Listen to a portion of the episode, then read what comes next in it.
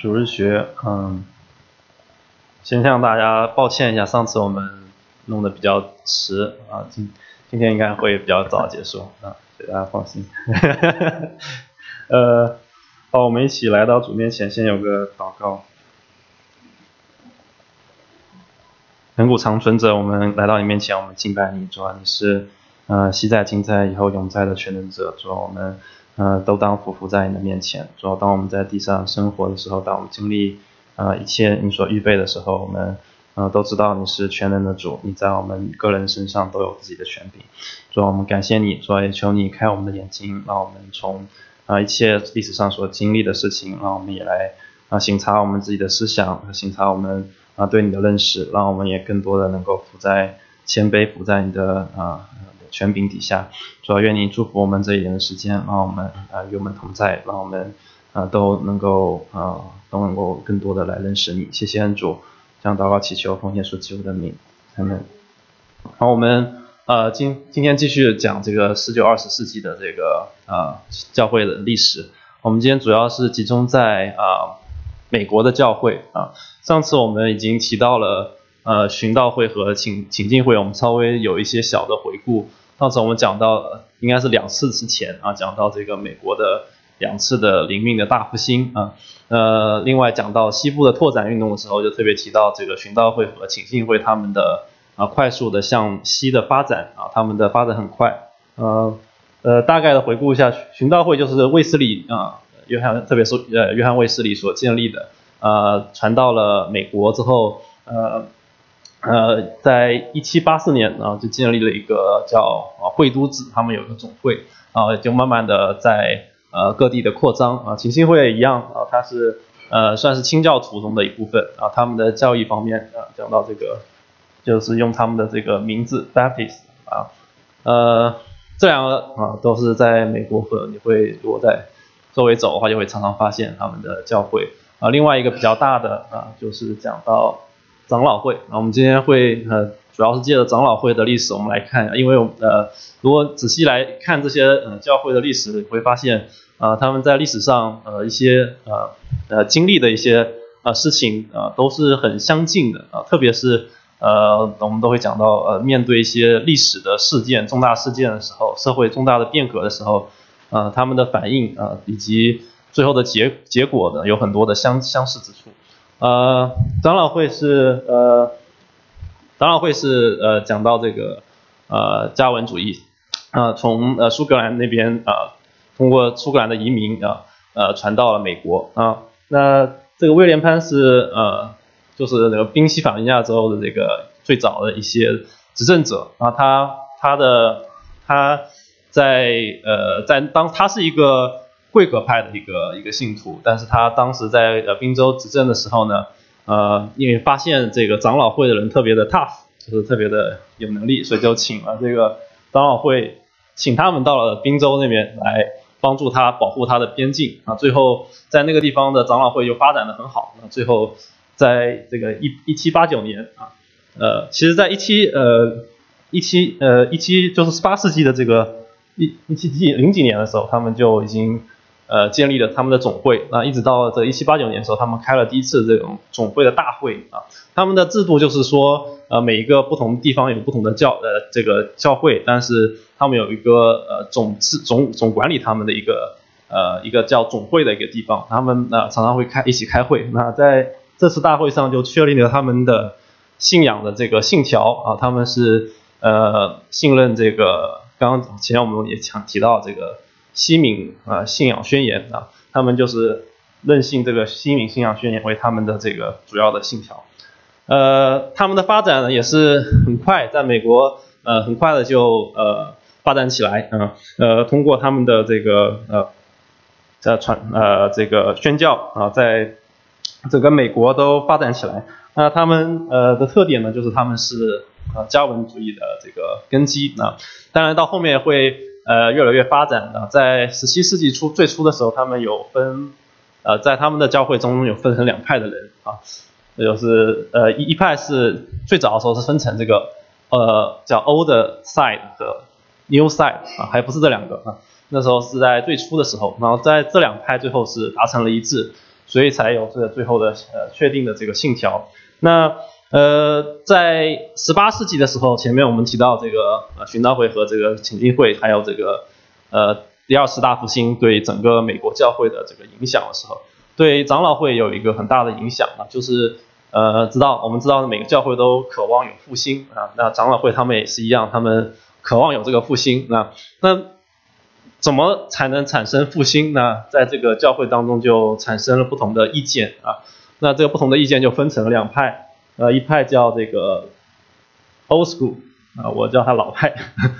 呃，我的翻译了，呃，英文是 old school 啊，这个新派就是 new school 啊，这两派，这两派有什么不同呢？就是它俩这两派突然都呃赞成啊，我们要有一些改革啊，来引起这个让教会更加充满这个生机，更加的有复兴带给教会，但他们的观对于如何带来这个呃复兴的观点却是不一样的，这是老派的 old 嘛，所以。他们就是相对保守一点，他们认为就是因为我们知道当时上次我们讲到这个查查尔斯芬尼啊，还有这个第二次大复兴的时候，讲了很多是关于呃一些灵歌啊，关于一些呃音乐的呃带路，还有关于一些呃如何一些做法上的带路，比如说要有奋兴会啊，比如说要有这个呃一些人到台上的这个单独的这个祷告啊，呃当时有很多这些外面的做法，那。老派的人他们就认为呢，我们不需要这样做法，因为即使没有这样做法，我们依然能够给人呃借着圣经的教导，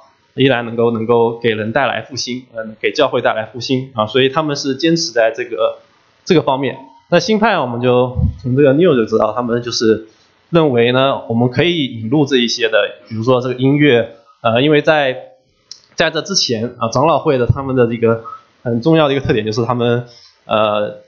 从加尔文的教训当中，啊呃一脉相承过来，认为教会的诗歌是只能用清唱的方式，呃不能用任何的乐器啊。那新派认为这个呃我们可以借助借借鉴其他这个呃教会呃他们的这个呃带来复兴的这个方式啊，比如说我们可以引进呃这个管风琴呃引进各样的呃音乐啊以及呃产呃使用奋兴会等等呃各样的方式来。呃，来复兴整个教会，那他们俩就关于这点方面就产生了呃这两派在这个长老呃长老会当中，那这两派最终呃一起的这个争议到最后呃到最后产生了这个教会的一个分裂啊，呃首先看这个分裂的起因啊，呃也不是起因，就是这个讲到这个联合的计划，联合计划是呃在呃一八零一年啊。在呃零几年的时候，一八零几年的时候，十九世纪初，呃十九世纪初的时候，那当时新派的人在长老会当中是占呃主要的人数啊，那他们就决定要和公理会呃联合啊，联合就是联合在一起。什么叫联合在一起？就是其实当时的教呃教会都有会有一个总会啊，那那你在一个地方，你去一个新的地方宣教，建立了一个教会之后呢，那那个地方的人他就有权利来决定自己是。要加入长老会呢，还是呃归入到公理会当中？那这个当中，呃，这样这个原因呢，起初的原因呢，呃，这个目的就是为了呃借助这样的的一个融合，能够更快的推进这个教会的发展，呃，推进这个福音能够更快的传到呃美国各个地方去。那对于这联想呃联联合的计划呢，这个老派人就有些意见了啊，他们觉得。呃，跟这个呃共理会他们的这个呃相相通呢，就彼此的这个连连的一起出去传教呢，就会导致他们在信呃这个他们信仰的根基的这个基要的真理上呢，呃会有些不一样的思想带进来啊，就是说会有很多自由的思想带到这个长老会的他们的教教会当中啊，所以他们就很反对这个这个计划啊，一直到这个一八三七年的时候。那这个老派的这个呃人数呢，终于占占占占呃占据了这个长老会的主要人数啊，所以他们我们前面提到他们会开大会啊，就在他们的这个一八三七年的这个大会上呢，他们就决定啊，要单方面把这个呃联合计划取消掉啊，他们把他们当中有四个啊在附属的这个长老会呢就开除了啊，呃不呃。不让他们属于这个长老会啊，那这个那他们单方面的取消之后呢，呃，就引起了另外一派的不满啊，另外一派的不满，所以在隔年一八三七年的时候呢，啊，他们主动的要求开一个大会啊，在这个大新的大会当中呢，就呃把这一把这个老派的人呢都就是不让他们说话啊，自己最后就导致了这一次的这个呃这一次的呃分裂。那那其实这些都是值得我们来思考的啊。因为如果你看其他的教会的话，其他这个寻道会和这个行进会，他们也是一样啊。呃，很多通因为呃一些啊对于教义上的一些的分歧啊，都都是导致了整个教会有呃很多的分裂。那当然这次这这次的分裂还是小的分裂啊，等会我们会看到更大的分裂啊。那这次的分裂之后呢，呃，就整个长老会就分成了这个新派和老派啊这两个部分。他们一直到了一八六九年才再一次的呃联合在一起。那呃，刚刚讲到会有一个更大的分裂，就是因为啊，美国内战的发生啊，在其实美国内战在早在这个一八一四年的时候呢，就一八呃十九世纪初的时候呢，这种矛盾就慢慢的这个呃增长起来了啊，主要是南南方和北方的这个经济的形意识形态不太一样。那呃呃，我们从这个借借这个呃。借这个，我们先从这从这个长老会来看的话，那他们在呃一八六呃一一八六零年的时候呢，他们就已经有这个长老会的呃开大会的时候就有提出来，就是说呃他们是站在这个呃美国北方政府的这个立场上啊，他们觉得这个从圣经上来看呃呃特别是从罗马书的第十三章来看这个。教会应该是服从于政府的啊，应该支持政府的啊，所以他们就投身于这个北方的阵营之中。那这样就导致了南方的这个教会呢，呃，他们的不满，他们的不满，他们觉得这个特别是呃对于奴隶制的这个不同的分歧啊，导致了这个南北教会在呃在这个在这个呃呃长老会当内部当中呢，就产生了一个很大的一个争执。那这个争执最后到到了呃一个地步，就是呃两边没办法调和啊，最后就分成了这个呃南方美南方的呃长老会和北方的长老会。那这个不仅仅是在长老会当中是这样的，呃在啊寻道会也是这样啊，在锦信会也是这样。呃锦信会是在一八一四年的时候就已经呃有呃这个苗头出现了，然后一直到。一四一八四五年的时候啊，就分成了这个美南请进会和美北的请信会。所以，我们今天呃，如果你有听说的话，在这个美国最大的教会应该是美南的请信会啊。那为什么会有美南美北请信会呢？原来我也不知道啊。其实就是呃，在南北战争的时候，他们因为奴隶制对奴隶制的不同的看法啊，那北南方因为他们呃主要种棉花，所以他们呃。需要很多这个黑奴来帮他们种棉花，所以他们就非常支持这个奴隶制的这个呃奴隶制度啊。但是北方呢，他们呃他们不需要那么多的呃奴隶，所以他们就反对奴隶制啊。那这样冲突呃导致了这三个呃我们这边只是列了三个啊，其实绝大部分的这个教会都都分成了南北两个阵营。那一直到呃长老会直到一八一九八三年就是。二三十三十年前啊，他们才重新的又联合在一起。那呃，对于他们呃这个分歧呢，呃呃，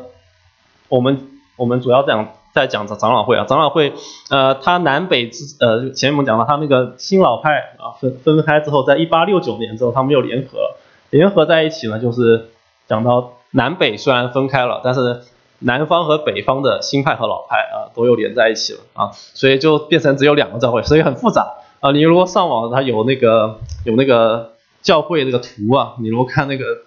那个线，我们我把它 down 了下来，哦，那个错综复杂，有好多。但是我们从其中我们要学一个，呃，我们也也不是学一个呃教训嘛，就是我们一起来思想啊，特别是对于这个政治方面的一些看法啊，导致这个教会的分裂。呃，不同的意见要给我们一些警醒，我们一起来思想，我们面对这一些的这个政治上的一些问题的时候，我们应该如何啊来调和啊？特别是呃，我知道在我自己呃经历当中，两年前的这个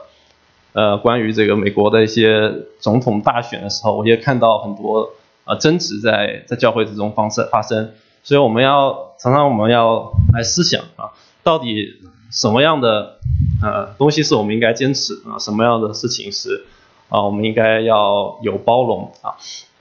好，这是讲到美国内战。那关于这个美国内战给这个教会带来的分裂呢？啊，每个人有不同的看法。那其中一个对于长老会当中他们的一个重要人物就是这个查尔斯·赫兹。那他，hot 这个人很有名气啊。他他对于这个呃长老会的两两次的呃几次的分裂都有他自己的看法。那他的看法都是很尖锐的啊。呃，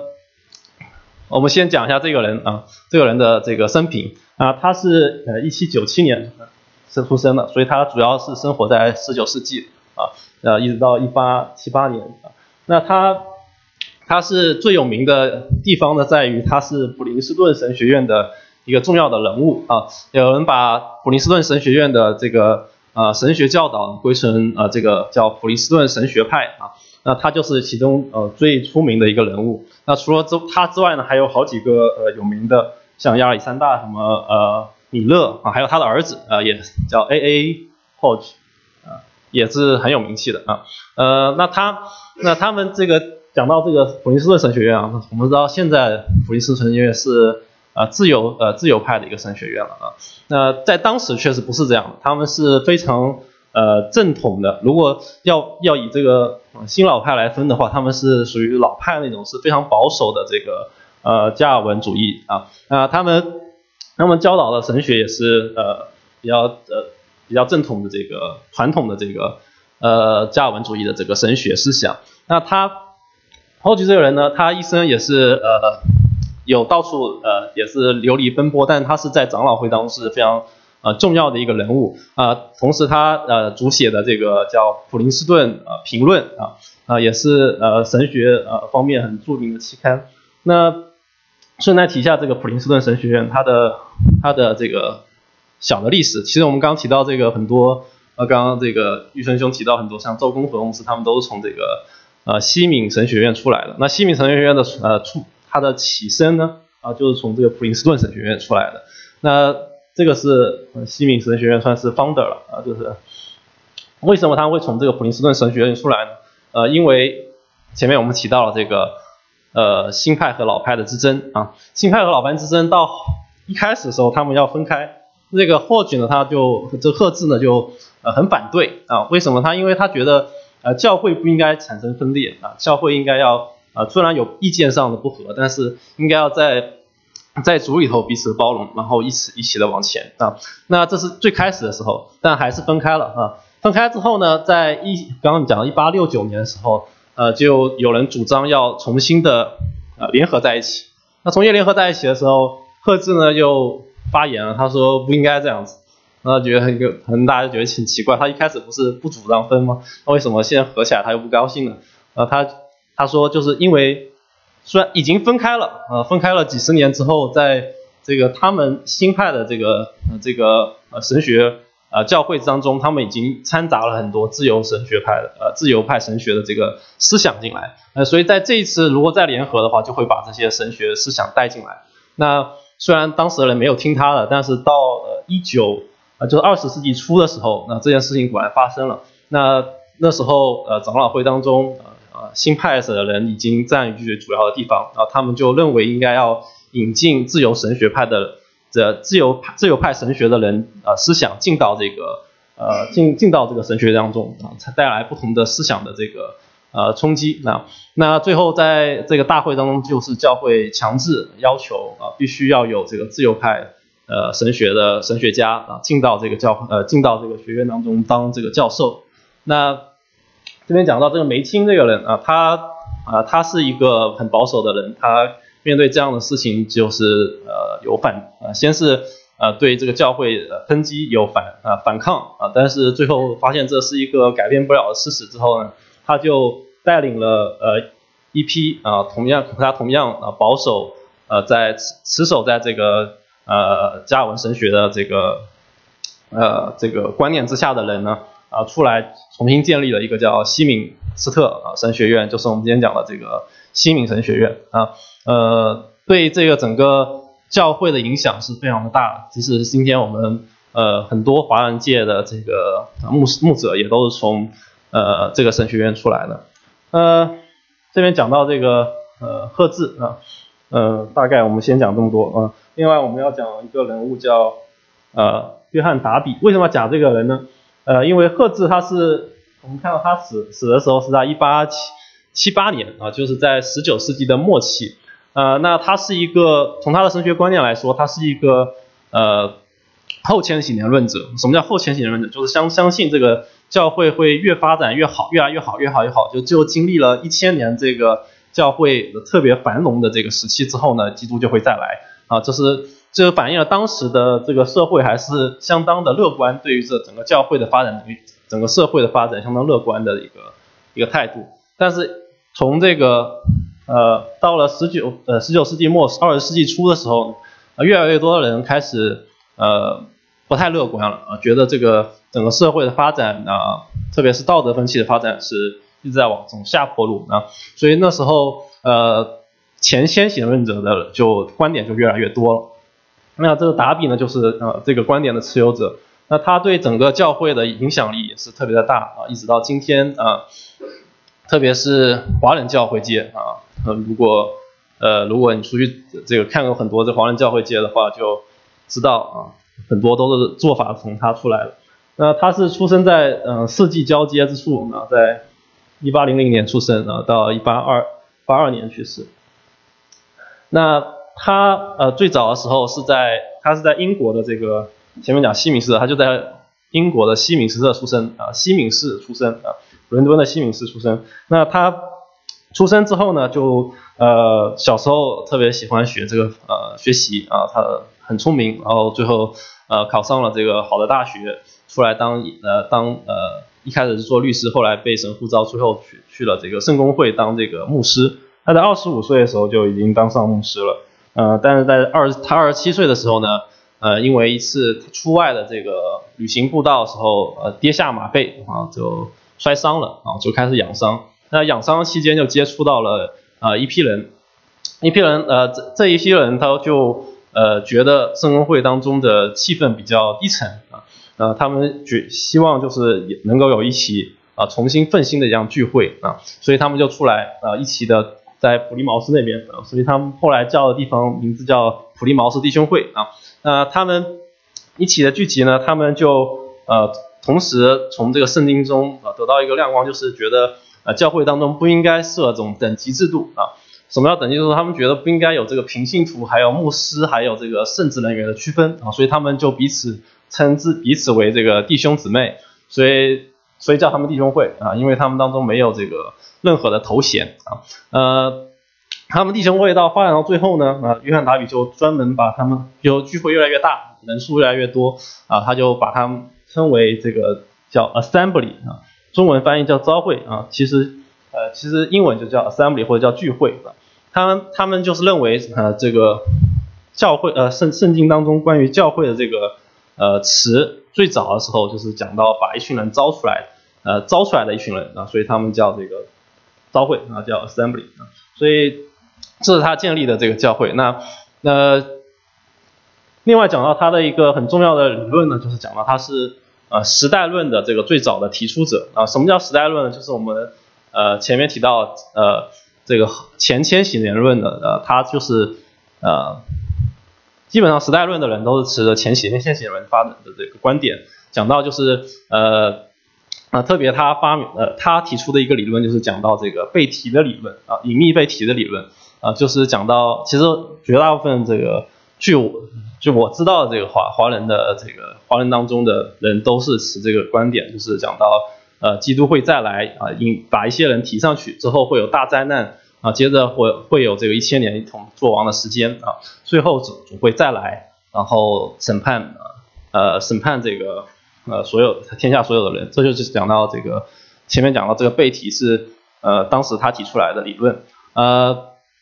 这是关于末世论的这个看法。那他他他的个人的观点还有很多啊，呃很多呃关于这个圣经的看法。那他这个时代论的这个观点呢，借着呃一九零九年啊发发行的叫啊斯可夫圣经串珠圣经。如果大家呃常常看不同的圣经版本的话，会其实会呃如果有看过什么精读呃圣经的 app 里头就有这个 s c o f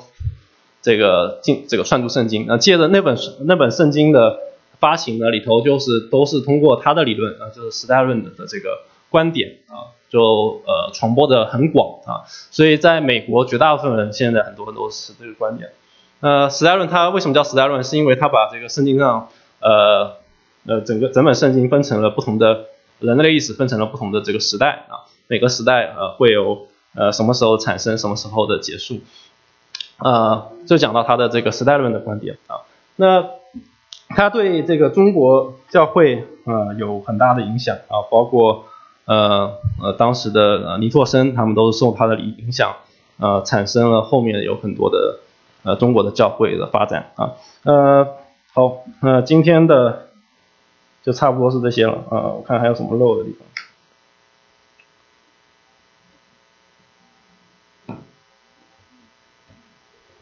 啊，应该差不多了啊，所以我们今天主要是讲到这个美国教会，它呃，特别是呃长老会啊，借着长老会，我们看了看了这个美这个美国不同这个教会的这个发展啊，经过从十九世纪到二十世纪的发展，呃，其实二十世纪没怎么讲啊，但是从十九世纪的这个呃美国内战，我们看到它产生的这个教会当中不同对啊不同的看法啊，产生了这个。呃，分歧啊，就有这个产生了南北教会的这个分裂。呃，用这个赫字的对这个这个分裂的一个评价啊，呃，他说，呃呃，他说这个其实圣经上啊，并没有教导啊教导我们这个州政府和这个联邦政府的关系是应该是怎么样子，所以我们应该要尊重圣经，他没有讲的，我们就不应该坚持的那么的。呃，坚持那么死啊，导致呃整个南北教会都分开了啊。呃，那其实对我们今天也是一样啊。对于我们的信仰来说的话，圣经还是呃还是圣我们圣呃信仰的这个根基。那圣经上没有很详细讲的时候呢，讲的东西的时候，我们呃特别应该要小心。那呃，我们今天讲了很多的分教会中的分裂，都是从一些呃看看上去并不是非常的。呃，非常的基要的这个真呃教义啊出发，导致了很多的分裂，所以这对我们今天也是有很大的一个思想啊，到底呃哪些啊是我们必须要坚持的这个基要真理啊，哪些啊又是我们要彼此尊重彼此的呃尊重彼此对圣经的一些呃见解的一个啊一个看法，呃，另外我们也讲了这个重要的人物的影响啊。所以我们但从这些这些人的身上啊，我们都可以看到他们对于呃圣经的呃尊崇啊。这边讲一下这个达比这个人，你如果今天翻圣经的话，经常会看到这个呃达比圣经啊，就是指他翻他他翻译的圣经，因为他呃是在各国的这个呃宣教当中呢，他就翻译了像英文的圣经、德文的圣经和法文的圣经啊，他就是可以看到他是一个非常注重圣经的一个人啊。呃，那前面这个赫字也呃也是一样啊，他们对圣经的这个看法都是非常的尊重的，非常的非常的呃重视的啊，所以对我们今天来说也是一样，我们呃一定要呃真是好好的来读圣经啊。那好，呃，今天就到这里了，我们一起结束祷告。天父，我们感谢你，让我们呃这一年的时间能够一起来呃回顾在美国啊这些教会的发展啊。主要当我们呃来回顾的时候，我们也自己醒察呃当我们的呃神学观念，当我们对圣经的理解呃和彼此有冲突的时候啊，让我们也有呃明白的心，知道该该如何的调和啊，特别是对呃基要真理的坚守，以及对呃次要真理的一些的包容。主要我们。嗯，求你，啊，求你来保护啊，求你来，呃，求你来呃光照，让我们真实有明白的心。主要我们呃孩子的言语也是有限，特别的呃如果有错误的地方，也求你借着呃弟兄姊妹彼此的提醒，让我们啊，也能够一步一步在真理上能够更加的啊坚实。呃，也求你祝福我们呃众弟兄姊妹能够在你里面彼此的合一啊，彼此的相爱，能够让你的教会，让你自己的呃，让你自己的呃荣耀得到彰显，也能够呃真是在地上让你教让你的教会成为呃成为你的光，成为你的眼，能够啊让更多的人能够来认识你，认识你的救恩，也认识你的荣耀。我们感谢赞美你，我们将祷告祈求奉耶稣基督的名，有没有？